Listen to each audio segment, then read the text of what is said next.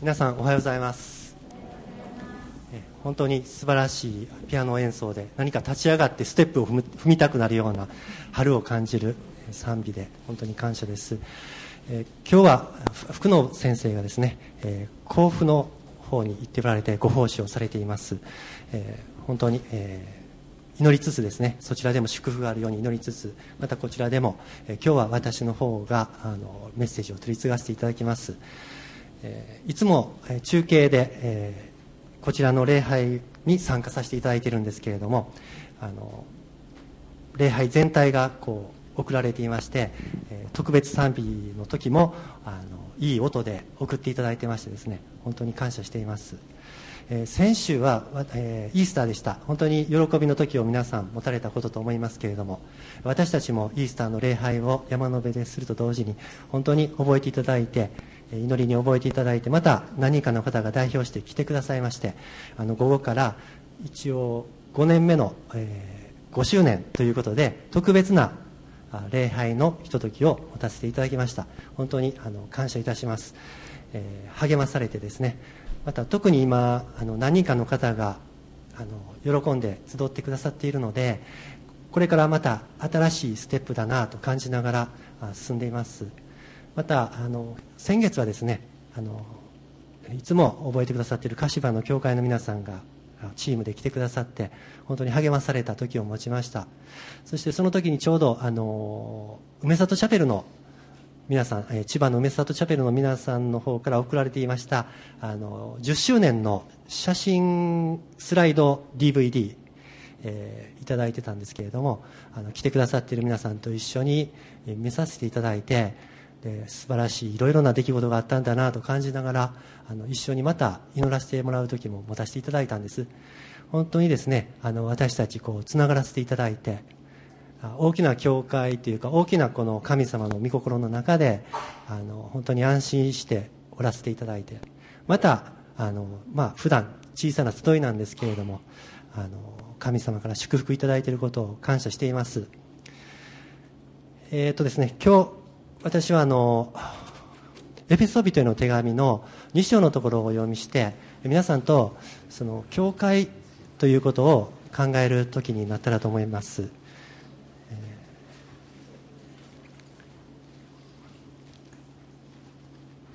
神様の体なる教会に合わされていると。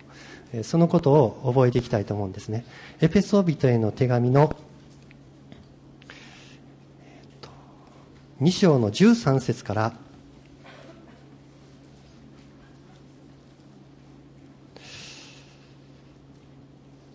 22節まで。エペソビトへの手紙の2章の13節を、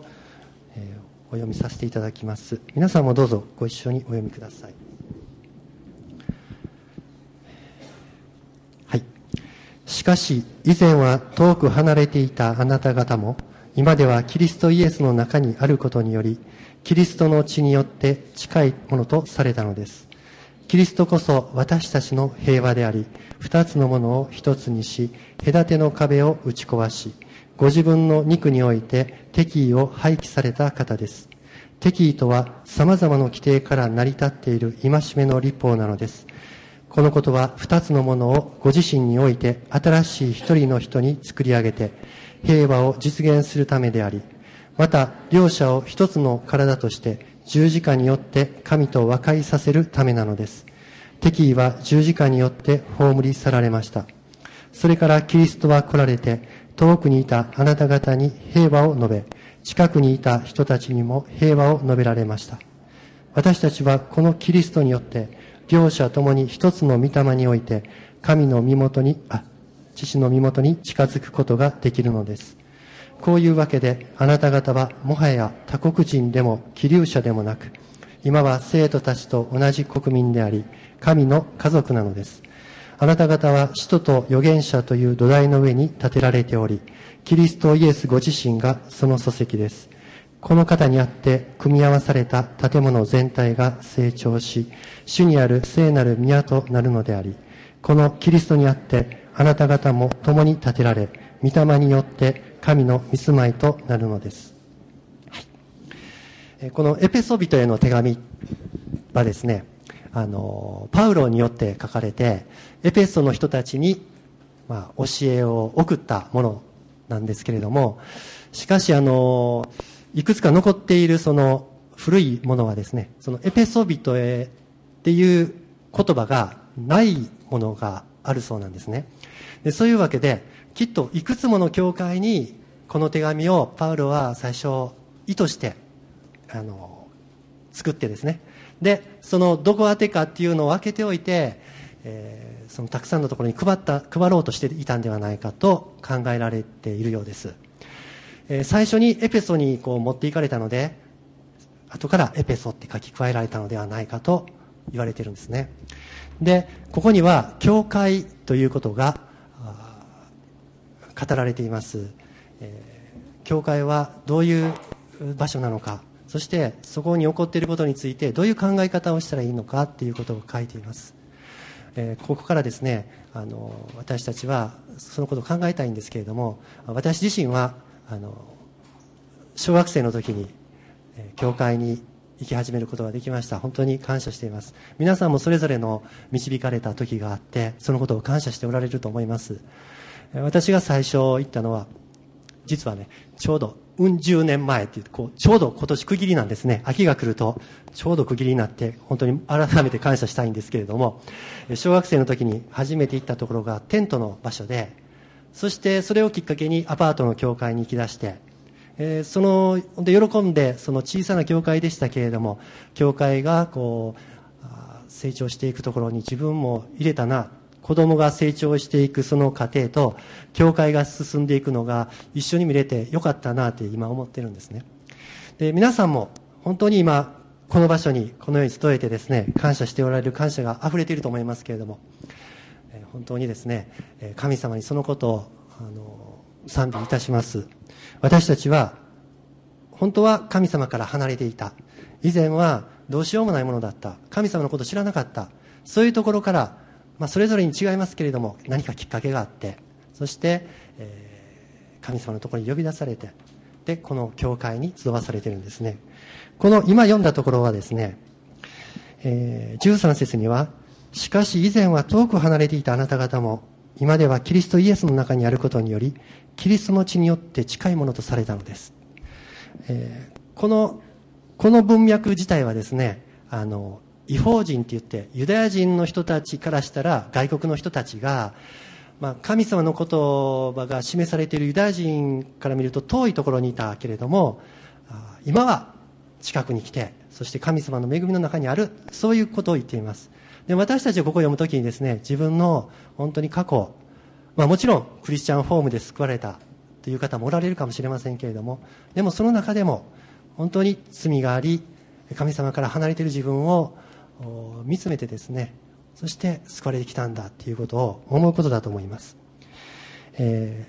ー、教会という言葉はもともとはギリシャ語でエクレシアという言葉があってそこには神様が呼び出して呼び集めてくださって集まっている人たちのこと。それを教会というと知っています。私たちはそのようにして導かれてきました。えー、っとでですね普通はですね教会に来る来るのは、まあ、自分が何かきっかけがあったその教会に行くことによってそのままあ自分の教会だと思えるんですけれどもあのそのことってすごい恵みなんですよね。えっと例えば私大学生の時に KGK というあのキリスト者学生会の集いに参加したことがあるんですがその時にはこんな祈りがされていました、私が行くべき教会をどうぞ主が導いてくださってはっきりと分かるようにさせていただきたい。というのは大学とかの聖書研究会とかでその集いの中で新しい方がイエス様を信じるとそこはまあ教会ではないのでどこか自分にふさわしい教会に行けるように導いていただく必要があるんですね。友達が紹介してくださったり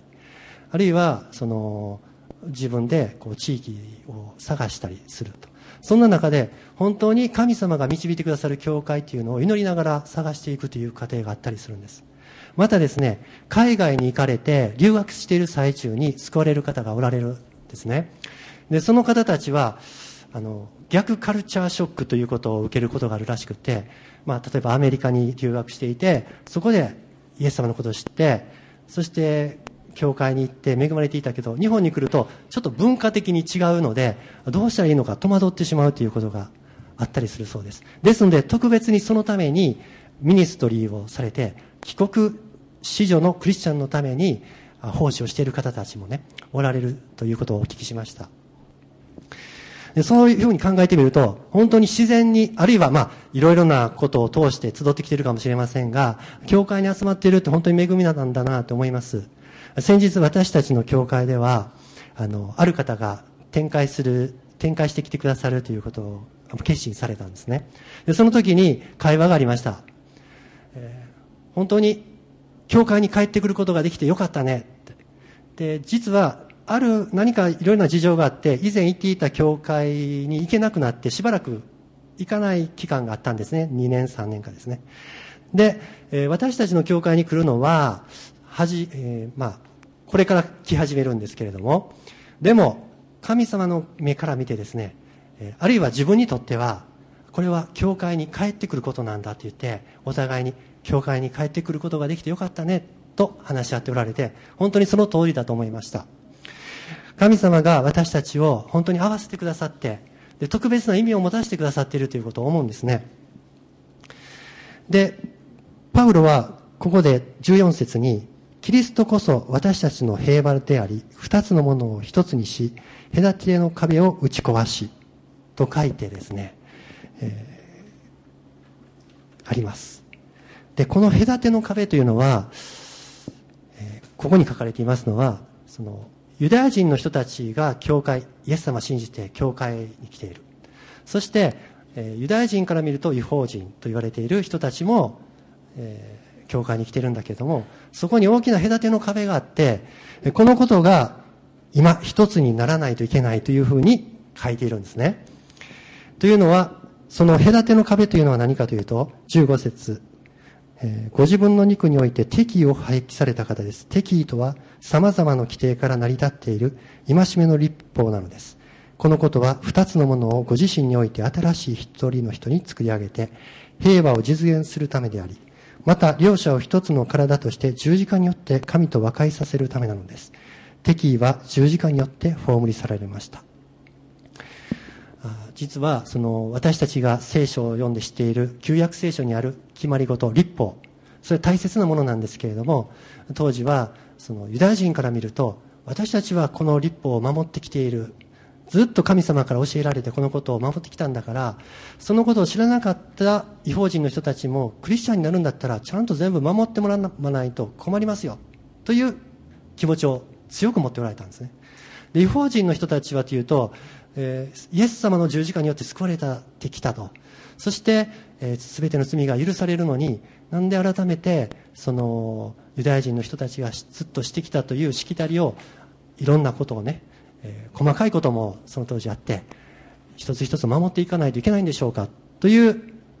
疑問があるわけなんですね。そこに壁があったっていうんです。でこのことはイエス様がですね十字架についてその血潮を流して私たちと神様との間の和解をしてくださったからまた、えー、そういう壁も取り除いてくださるから一つになれるんだとここに書いてあるんですね。私たちはそういうことはこの場所ではあまりないと思います。というのは、ユダヤ人の人たちと会うことないからですね。でもですね、教会において私たちは、やはり壁を感じることがあったり、壁を作ってしまったりしていることがあるようで、私たちはそれを本当に取り除いて、一つになって、イエス様の教会を形作っていく。その中の一員であるっていうふうになっていきたいと願うわけなんですね。え教会の壁っていうのはどんなものがあるでしょうか？って考えるんですけれども、えー、そうですね例えば一つのこととしてはあの、うん、まあ教会の中というよりも教会の中の人たちとちょっとまだ来てない人たちの間に、えー、何かそういうものを作っている可能性があるように思うんですね。あの、よく言いますよね。教会に行こうとしても、敷居が高いから行きにくい。まあ、壁じゃないかもしれませんけれども外の方から見たらあのちょっと行きにくいってあのお正月なんかはたくさんの人が参拝に行くしあの私の住んでいる、ね、山の辺のあのところには一番日本で一番古いんじゃないかやって言われている神社があってあのお正月3日ほどですね大渋滞なんですたくさんの人が行っててあの私はこちらの礼拝に元旦礼拝で来させていただきましたけども帰ってから翌日に郵便局行こうと思ったらなかなか行けないんですね。であのこれはこの場所で元旦礼拝できるかなと思うぐらいもう道通れないぐらいに思いました。たくさんの人がもうそういうふうにあちこちに、まあ、信心の心を持っているかどうか別にして言っておられるけれども時々教会に行くの敷居が高いということがあるようです。でちょっと一箇所聖書を開きたいんですけれどもマルコによる福音書の9章の39節に、えーと、イエス様がこんなことをおっしゃっています、えー、9章の39節。もし開ける方がおられたら開いてくださったらと思います。えっ、とちょっと私の方で読みますね。しかしイエスは言われた。あ、ごめんなさい。38節から読まないといけないですね。38節からお読みします。ヨハネがイエスに言った。先生、先生の名を唱えて悪霊を追い出している者を見ましたが、私たちの仲間ではないのでやめさせました。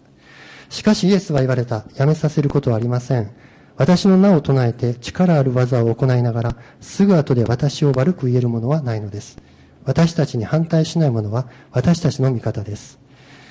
私たちは教会に来て、えー、本当に信仰が高められるように願うし本当に神様お一人を礼拝していきたいと純粋な気持ちになっていきたいと願うものです。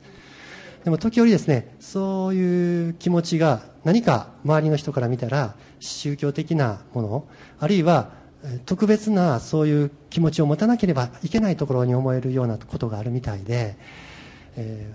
ー、私たちのその知らない知ら知らない間に持っているかもしれない。そのあの人たちとはちょっと違う。あのまた本当に礼拝してない人はある程度準備して来てもらわないと困るみたいな気持ちを持ってしまうことがあるかもしれないんですね。イエス様はもしもイエス様の皆を使って良いことをしている人がいるんであればたとえもしもちゃんと礼拝に来てない人でもあるいはあ聖書に教えていただいる他のことをちゃんと守れていなくても私に反対しない者は味方だ。と言っておられるということを私たちが覚えてですね、まあ、まあ、いわば仲間あの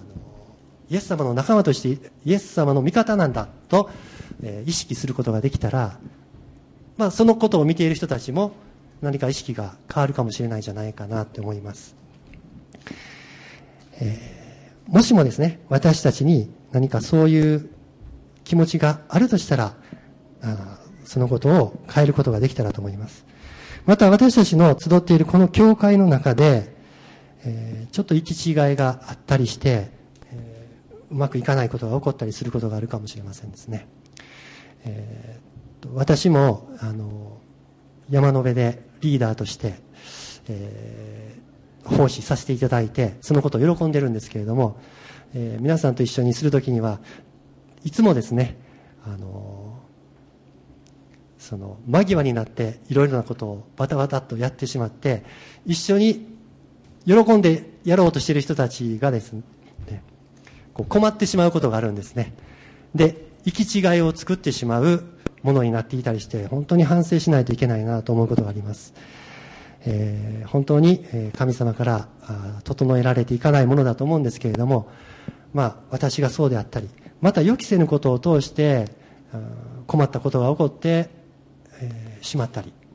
そういうことが起こってしまうかもしれません、どうでしょうか？私たちは友達同士仲間同士気が気が合う者同士で教会でこう集まれたら本当に気持ちいいと思います。でも神様が私たちをここに集めてくださったのにはそれ以上の理由がありますから神様がどんなふうに私たちを導いてくださっているか聞きながらそして示されたらそのように進んでいけたらと思います。えー、ここにですね、十字架が出てきました。えー、15節に書いてあります。このことは二つのものをご自身において新しい一人の人に作り上げて、平和を実現するためであり、また両者を一つの体として、十字架によって神と和解させるためなのです。敵意は十字架によって葬り去られました。イエス様の十字架は私たちを神様と和解させるために本当にもうあまりある恵み祝福です。で受けさせてもらいます。でもこのイエス様の恵みを私たちは疎遠な方とか、うん、うまくやりにくい人たちとも一緒に受けたものでありここには両者が一人の人となって一人の人に作り上げて平和を実現するためでありとあります。ですから私たちはあのこのように集まっている時にあるいは教会に皆さんと一緒に集まって何か教会のことをする時には神様がそのようにしてくださっている。そしてもしもその時に行き違いとかうまくいかないことがあるとしたら私たちは十字架によって一つになっていくことができると考えていけたらと思います。ある先生がですねこんなことを言われました。もしも本当の意味で私たち一人一人が十字架の意味を知るならばその教会は本当に力強い力を持った教会になっていくことができる、えー、一人一人が十字架に合わされていく意味と自分が足りないところをあるいはまだこだわってしまうようなものを持っているものを自分自身が十字架についていくことを大切にしてそしてへり下って人と接していくことができるならばそのようになっていくということなんですよね、え、私たちは本当にこの教会に合わされて感謝しています、えー、先日なんかちょっとユニークな教会の紹介を見ました。えー、っと日曜日の朝「ハーベストタイム」という番組が奈良ではあるんですけれども普段見ないんですけれども、えー、3月にちゃん、えー、ちょっとだけつけましたらたい焼きの話題だったんですね。見られた方おられるでしょうか、えー、千葉にあるある教会の牧師夫人の方があのたい焼きのチェーン店、えー、を始めたんですね。でその娘さんたちも一緒になって参加してあの生き生きとその仕事をされておられる様子なんです。でまあ教会の話じゃないんですけれどもその牧師夫人の方はこう前々から思ってたそうなんですね。何か地域に対して、えー、できることがないだろうか。そして、まあ、教会の中だけじゃなくて外でも。そういう気持ちをずっと温めてきたそうなんですけどもたい焼きのチェーン店っていうそのことに遭遇した時になんかこれだと感じたそうなんです。そしてあのー、よく調べてみるとただ利潤を追求するだけのチェーン店じゃなくて、えー、そのそのチェーンのチェーン店のその、えーと、運営会社っていうんですか？それは、えーと、地域を活性化するためにも何かしたいとかそういうボランティア的なこととも噛み合わせながらやっていきたいというような会社だと聞いてこれはぴったりだと思ったそうなんですね。でそのたい焼きチェーン店をする物件それはあの地域の商店街のある一つの古いもう古く古くなっている建物があったそうですが建っている場所ちょうどいいしそこを使ったらきっと何かできると思われたそうですね、え娘さんにも一方的に電話でお話して決めて確信持ってやり始めたそうです。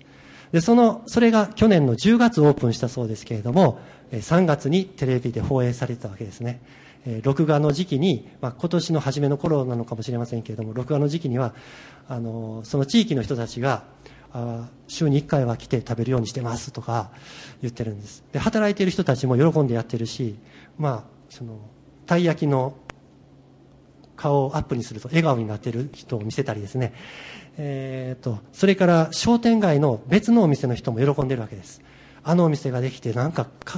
この商店街が活気づいてるんですよとかですね。で古いその建物でしたけれども新しくなってそしてあの生き生きとして地域の人たちに喜ばれてでクリスチャンの人たちが働いていてそして何かある時に、まあ、教会のこととかイエス様のことをきっと紹介しておられるんだと思うんですね。でこれは教会の外のことだと思いますけれどもあのでも何かイエス様のことを紹介したい。そして、えー、できるようにと願っている中で温められたことが実現したわけです。で思うんですけれどもその牧師先生ですね。牧師夫人の人が週5日間そのようにして働くのを了解してで教会でもこう覚えてらっしゃると思うんですけれども、まあ、そのこともすごいなと思いました。あの何かこう自分もあのこう教えられることがあったんですけれども一つ教えとても教えられたのはこう温めてこう持っているものがあれば何かこう機会が来た時にパッとあってですねそしてこのことだと思ってやっていけるんだと思うんですね。私たちがもし、えー、このただこの自分の今ある状況だけじゃなくてこうこのようなことをしたいという願いがあったりまた神様の導きを求めて、えー、あるならばそれをずっと温めてまた祈りながらしているうちに神様がこのことです。教えてくださって導いてくださるんだと思います、えー、先ほど教会に行くのに探さないといけないというようなお話もありました。この今礼拝ではですね私たちこのように集まることができているし私たちもある程度のことができています。で梅里の教会のことをお聞きすると牧師先生というかフルタイムの先生がおられないのに本当に教会が形作られていてあの恵みがあることを覚えます。またあの今ですねあの御言葉の家という形で、まあ、人数少なかったり、まあ、その場所は正式な教会じゃないけれどもあの礼拝しておられる方もあるいは後から、えー、この録音されたものを聞いておられる方礼拝しておられる方がいることをお聞きしています。そのような方にもですねまあ今実際私たちはつながっていると思います。教会において。でも必要であれば神様が願いを持っていく中で新しく教会を建ててくださったりまた新しく導いてくださったりすることだと思います。おとといですねあのある会話を聞きました。ある姉妹と先生がこうお話しておられた会話なんですけれどもあの岩国でしたか。岩国におられる姉妹がねずっとその教会のないところでで送られてくるビ、DVD でしょうか。あそのメッセージを聞きながら礼拝していて、まあ、それも恵みでしたけれどもでも教会がなかったんですと。だけど、え転勤が決まりまして沖縄に行くことになってそこには教会があってそこに行くことができることを本当に楽しみにしてるんですとおっしゃっています。教会に行けるあるいは教会自分の教会があるっていうことは本当に恵みだと思うんですね、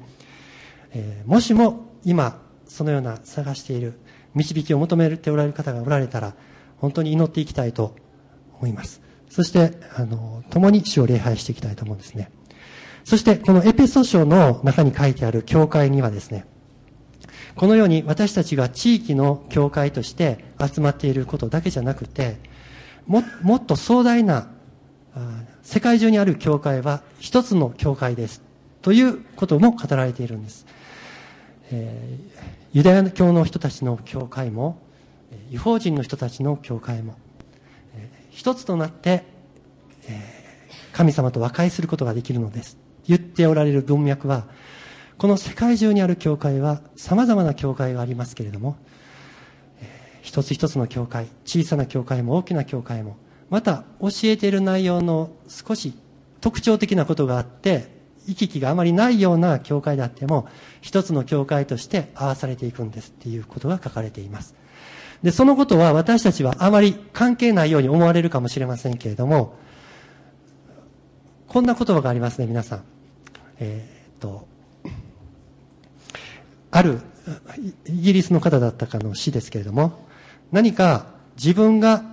大、うん、何か一つの大きなものになることを思うよりは、大きなビジョンを描いて、えー、そのことが達成されていくときに、その一部分となりましょうって。あ、そうそう。日野原さんが、有名な日野原さんがこの詩を好きだと聞いています。えー、この言葉はですね、私たちが一人一人が何者かになろうそして大きい何かになろうかなって思うことも素晴らしいけれども、それよりはむしろですね、一人ではできないことを大きなビジョンを描いて、素晴らしいビジョンを描いて、そして自分は小さいかもしれないけど、その一部分になって、そして、えー、そのことを願っていくときに、不思議とその描いたビジョンに合わされていく人たちが合わされていって、大きな素晴らしいことを達成できるんです。そういう内容なんですね。私たちが世界教会っていうか、あんまり その、あの携わらないような教会意識をもし持つことができれば神様が世界に対してこの私たち全部に対してなさろうとしておられる御心を知ることができてそして私たちはその一部分であるこの一つの教会ここに合わされているんだなって意識することができるんだと思うんです、えー、神様はこの教会を日本中にある教会を用いようとされておられると思います、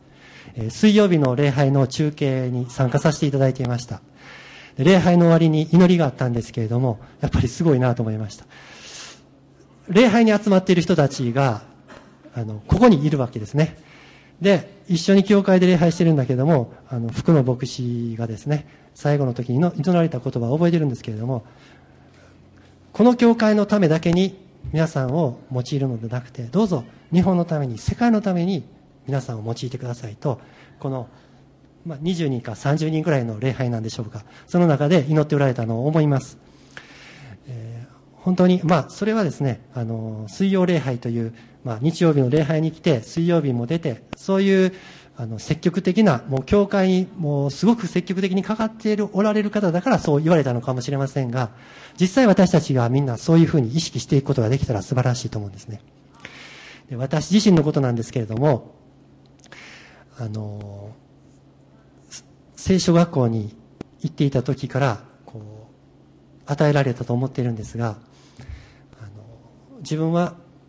教会のない地域で教会ができるように働いていけたらいいなとあの感じました。で実際今いるところは教会あるんですがでもあの必要そういうそういうそのところに教会が必要だと思っています。であの奉仕させていただいています。でもう一つはですね、えー、まあ、その頃ちょうどムーブメントがあったせいで導かれたんだと思うんですけれども日本のリバイバルのためには教会が協力していくことが大切なことなので、えー、私たちはそのことを祈ってたんですね。で教会が協力していくことができるようにそのことのために自分が用いられたらいいなと願いを持たされてそのことを持っていますと、まあ、自然とというかあの奈良県におりまして近隣のいくつかの教会の方と協力することに携わらせていただいたりして本当に喜んでいます、えー、それで私たちは他の教会の方と接する機会がまあ、予期していなくても、まあ、願っていなくても起こりうると思うんですね。そういう時に本当に、えー、その教会のこととか、その他の教会の方のことを尊重しながら、また覚えていけたらと思います。いいと思います。えー、3月に柏の教会の皆さんがチームを作って、応援のために午後の礼拝に来てくださいました。証があり、メッセージがあって、交わりも素晴らしくて、私たちみんな喜んだんですね。で、その後で、えー、私たちの山辺の教会の方と話したんです。すごい良かったよね。山のあ柏の教会30分ぐらいで行けるから。柏の教会に行ったら本当に素晴らしい恵み受けれるし行ったらいいかもしれへんじゃない？とか言ってですね話題にしたらあの何人かの人が「いや良かったけどあの私らは山の辺でねあの集っていてやっていきたいと思ってるのに何言ってるんですか?」って言われたわけです。えーと、本当の意味でこう交わりがあって励ましがあるとその行った先の教会を励ますことができるわけですね。あの人たちが良かったからそっちに行きたいとかあるいは来てくださいとかいう関係ではなしに本当にその相手の教会が立ち上げられていくようにっていう気持ちで接することができるしそういう身がなっていくんだと思います。で私たちあの先日、えーと、私はですね福野先生からあの、勧められて福野先生が行かれないということなので、えー、他の牧師先生たちが集まっている会議に1回だけですけれども行かせていただきました、えー、今年秋にプロテスタント150周年プロテスタントの日本宣教が始まってから150 150年になるから記念の集会があると。そのためにいろいろな教会が集まっている集まりがあるので、えそのことに参加したらどうかと言って今月は多分福野先生が行かれたんだと思うんですけれども、えー、行かせていただきました。でその時にいろんな先生たちが意見言いますしまたその私たちがそういう準備のために会うだけじゃなくてもしもそういう集会に行ったらまた他の教会の人素晴らしい様子にも出会うと思うんですね、えー、良い交わりを持てたらいいと思いますけれども何か本当の意味で励まし教会の励ましになるようなことが私たちもできたらと思うんです。ただ時々失敗することもあって私以前失敗したことがあるんですがあの大学生の時に、えー私のにとって先輩の人はいろいろ教えてくれたんですね。で当時私は決心がついてないことがあってまあ人それぞれなんでいいのかもしれませんがあの、えっと、お酒を飲むことについてはあの自分のどうしたらいいかという結論が出てなかったんです。で大学の先輩がよく親身になって教えてくれて、まあ、祈ってくれた中で、まあ、自分なりにあの自分はあのお酒を飲むことはやめていこうという結論を持ったんです。あの常に飲んでたわけじゃないんですがあの付き合いの時に飲むかどうかとかそういう意味ですね。でそういう結論を持つことができたんです。で自分がそういうところに至った時に平安もあったんですね。あよかったって。でそうできたしと思ってたんです。で自分がそうなるとですね配慮なくそういうことを明かしてしまうんですね。クリスチャンは お酒を飲まないものです。って言ってですね飲まんことにしてますって。そういう話題が来たらそう言うんですね。でそういう会話をしているとそのキリスト者学生会というかあの聖書研究会で集っている同じ大学のある教会に行っている兄弟がなんか不服そうな顔されてるんです。でその方は、まあ、教会に行き始めたところで、まあ、そのことについて特別な意識ないしそんなこと言われたらあの辛い思いするわけですよね。でもちろんその健康のためにとかですねあるいは聖書の勧めがどうかということを見ると飲まない方がいいという面はあるでしょうけれども飲まないとあの飲んでは絶対にいけないとか飲んでない人はどうだとかいうことになっていくとそれは逆に問題です。人を傷つけてしまうことだったり裁いたりしてしまうことになってしまう。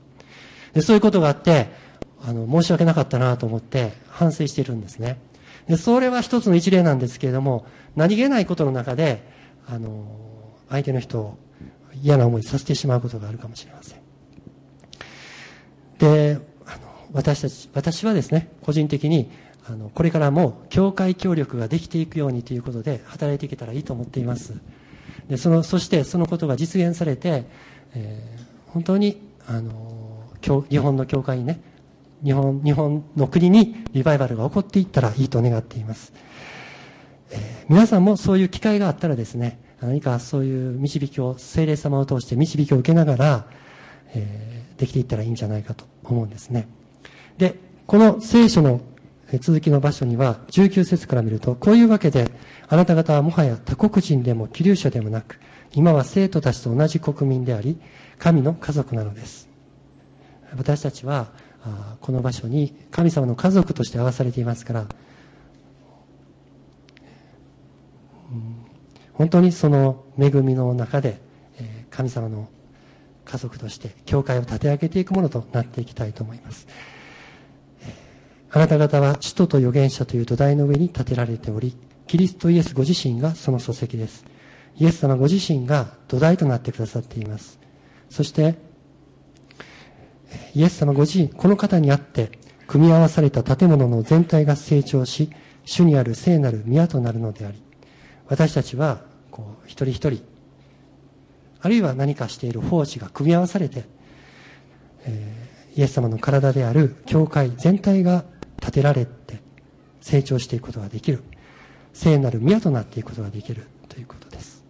そしてこのキリストにあってあなた方も共に建てられ御霊によって神の見住まいとなるのです。私たち自身が神様の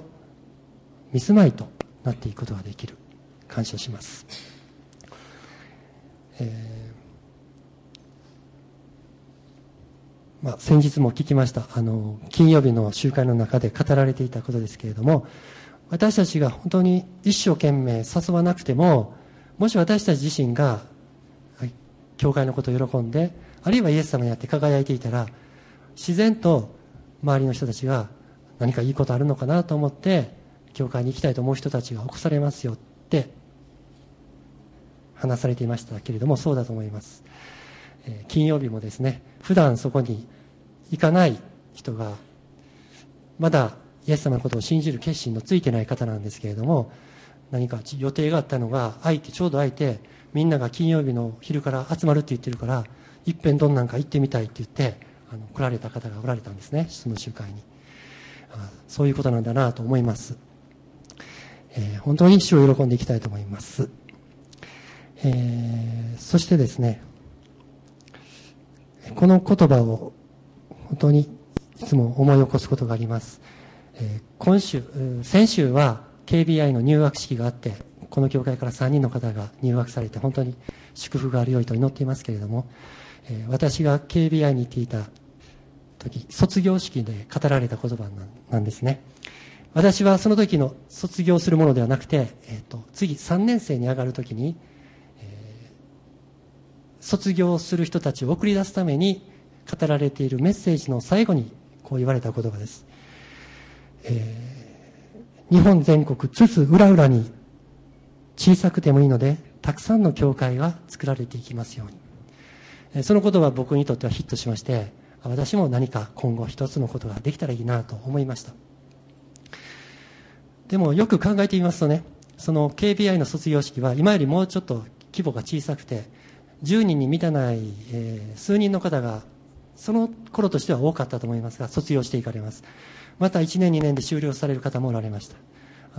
在校生合わせて30人に満たないかどうかですね、えー、そういうところで、えー、日本全国津々浦々というのは日本の至る所ですね。海沿いだけじゃないです。山間部も含めて日本中至る所に小さくてもいいので教会ができていくようにという願いを持っていますと。その先生がおっしゃったわけです。その先生は当時の関西聖書学院の理事長をされていた先生でなるほどと後から考えて思うわけですね。その先生は KBI の責任を持つ中でこの KBI が用いられてそして日本全国に小さくでもいいからたくさんの教会ができて日本の人たちのために役立っていく。あるいは日本の人たちの救いのためにあるいはクリスチャンが成長していくために用いられていくようにそのことのためにこの学院があって送り出される人たちがいるんだと。願っておられるから毎年そう思っておられるからそうおっしゃったんだと思います。実際には78人の方が派遣されて出て行かれる場所でもそういう言葉が言われるわけですね。私もそう思いました。そうありだいと思いました。で実際的には私たちは一つ一つの教会において、忠実に神様が合わせてくださっていると信じてそこに参加していく中で一つの教会が健康に小さいか大きいか関係なく先日マグナー先生が交わっている中で僕に言ってくれました。小さいか大きいか関係ないですよね。クオリティですって僕にあの励ましてくださいました、えー、大きいことに越したことはありませんけれどもそうなっていくことを願いますけれどもたくさんの人が救われることを願いますが私たちは神様のご計画がそのようにあることを受け取ってそして、私たちが喜んでこの教会を立て上げていくことができるようにと進んでいきたいと思うんですね。先日教えられたことがあります。あののでちょっと明かしさせてください、えっと、奈良にある一つの教会なんですけれども、えー、先日街道が新しく立ちましてそして、えー、1月に剣道式があって3月にその場所で、えー、教会協力の牧師会があって私参加した時に聞いた話で教えられたんですね。えっとですね。えー、その教会協力の牧師会っていうのは私その時ちょうど用事ができたので行けないなと思ったんですが最初の短い礼拝の部分だけ参加しようと思って行かせていただきました。そうしましたらそこで、えー、話す予定だった先生が来れなくてそこの教会のまあ、牧師女性の牧師先生なんですがが代わって証しすることになられたんです。で、えー、実はその教会は、えー、去年街道が新しく立ちまして1月に街道県,、えー、県道式がありましたが、え、去年の秋に牧師先生が亡くなれてたんですね。で私自身は以前から交わりっていうか、まあ、知っていた先生なんですが去年、えー、一昨年2年前に、まあ、あるコンサートがあるからちょっと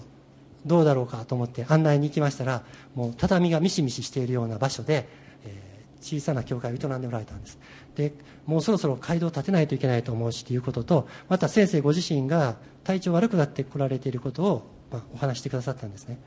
でご病気が重くなって、えー、去年秋に召されたわけです。で街道建築自体が始まっていて、えー、と聞くところによると上等式胸上げ式がある時に先生はそのその叱式をされてそしてその2週間3週間後に召されたということで私たちはその葬儀式にも行かせていただいたんです。で実はねこれ良くないこと心の動きだと思うんですけどもあの気をつけてお話ししないといけないと思うんですがもう年配のその牧師夫人の先生ですね。で小柄な方で声も小さな方ですけども忠実にもう40年以上そこの教会で仕えてこられた。でその場所自身は40年以上その場所でやってるんですよね。で私がその葬儀式に行った時にそのせそこで語られたことはその牧師先生、えー、いなくなったけれども牧師夫人の先生が後続けてされるということを聞いたんです。そしたらその私の心にふっと浮かんだことはですね本当に弱々そうな先生に見えてですね映ってですね声も小さいしなんかお年もだいぶ取ってらっしゃるようだし本当に大丈夫でしょうかって思ってしまったんです。ですぐ消えたんです。あのそのこだわりませんけれどもね。で消えた理由は自分の教会じゃないし関係ないし別にもういいんですっていうことで思いがなくなっただけです。で剣道式にも行かせていただいたらやっぱりその先生が前に立てておられたんですけれどもやっぱり弱々しく見えたんです。教会は綺麗だったんですけれども。で3月に私行かせていただいた時にその証20分を聞かせていただいた時にそのすでに聞いていたこともありますけれどもその土地が購入されてしばらくしてから分かったことは隣の方とのの、えー、と土地の境界線の問題があって新しく土地、えー、街道建築をするためにはそのことが問題になっているということなんですね。で私不動産の会社のクリスチャンの社長さんとよく知り合いなのでそのことを、えー、街道建築があったという話しましたらあの問題どうなったの？ってもうよく知っておられたんですね。あの教会の警戒の問題境界線の問題は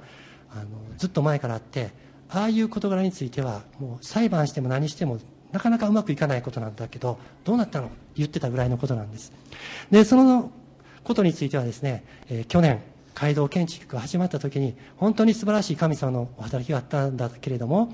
そのうまく購入するという形でうまく解決したということなんですね。で、街道が新しくなったと。で、そのこともお話しされて、あ、そのことは剣道式で聞いていたなと思ったんで、その続きがありました。実はその3月のその1週間、2週間前から、その問題のあった方が礼拝に実は来るようになりまして、その女の人が実は、えっと、リンパの方のがんがあるということなので、私はそのために手を置いて祈らせていただいたんですっていうふうに語られたんですね。でそのことを聞いた時に、まあ、自分がこうふっと思っただけにはしてもなんとその自分が思い描くことの小ささそして神様のなさることの偉大さがどれだけ大きいことかっていうことを思わされたんです。40年50年と忠実にご奉仕されてきてでご主人の牧師先生は召されましたけれども女性の小さな小柄な方ですけれども立ってですねその時、えー、奇跡をなされる主という題で、えー、短く話された言葉が私に残って本当に、えー、涙して反省しながら祈らせていただきました、えー、私たちは日、えー、普通に思い描くことではなくて神様が私たちに与えてくださることを通して思いを描いてですねやがて天に向かって私たちはやがて天に入ることができる。その途中にある何かのビジョンを持つことができてそのビジョンを描いている時に実現に向かっていけるんだと思います。私たちもこの教会の中に一員としていることができます。そしてイエス様は言ってくださいました。教会はキリストの体である。私たちが集っているこの集まりをもってですねキリストの体なんですよと言ってくださっていますのでそのように思ってそして教会を立て上げて進んでいけたらと願います。この言葉をもう一度読ませていただきます。教会はキリストの体であり、一切のものを一切のものによって満たす方の満ちておられる、おられるところです。私たちはそこにいます。感謝いたします。一言お祈りさせていただきます天のお父様感謝いたしますあなたが私たちを導いてくださっているその一つ一つの導きはなんと素晴らしいことでしょうか小さな私たちですまた本当に、え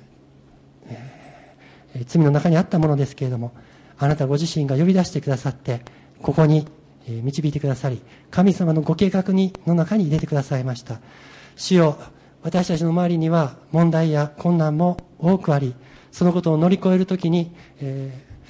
ー、果たしてどうなるだろうかと心配することもありますけれども主よあなたは偉大です。神様一つ一つの中に働いてくださる方です。またこのように、集う中に神様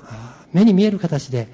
教会を実現してくださりキリストの体イエス様ご自身を見えるものとしていってくださることを感謝します。また一人一人が一人として出かけていく時にも主はあなたが伴ってくださって、教会のイメージを人々に明かしすることができるものとしてくださることを感謝いたします。どうぞここにいる一人一人のためにあなたが今励ましを与えてくださり精霊様を通して祝福してくださいますようにお願いいたします。主イエス様のお名前を通して感謝してお祈りいたします。アーメン。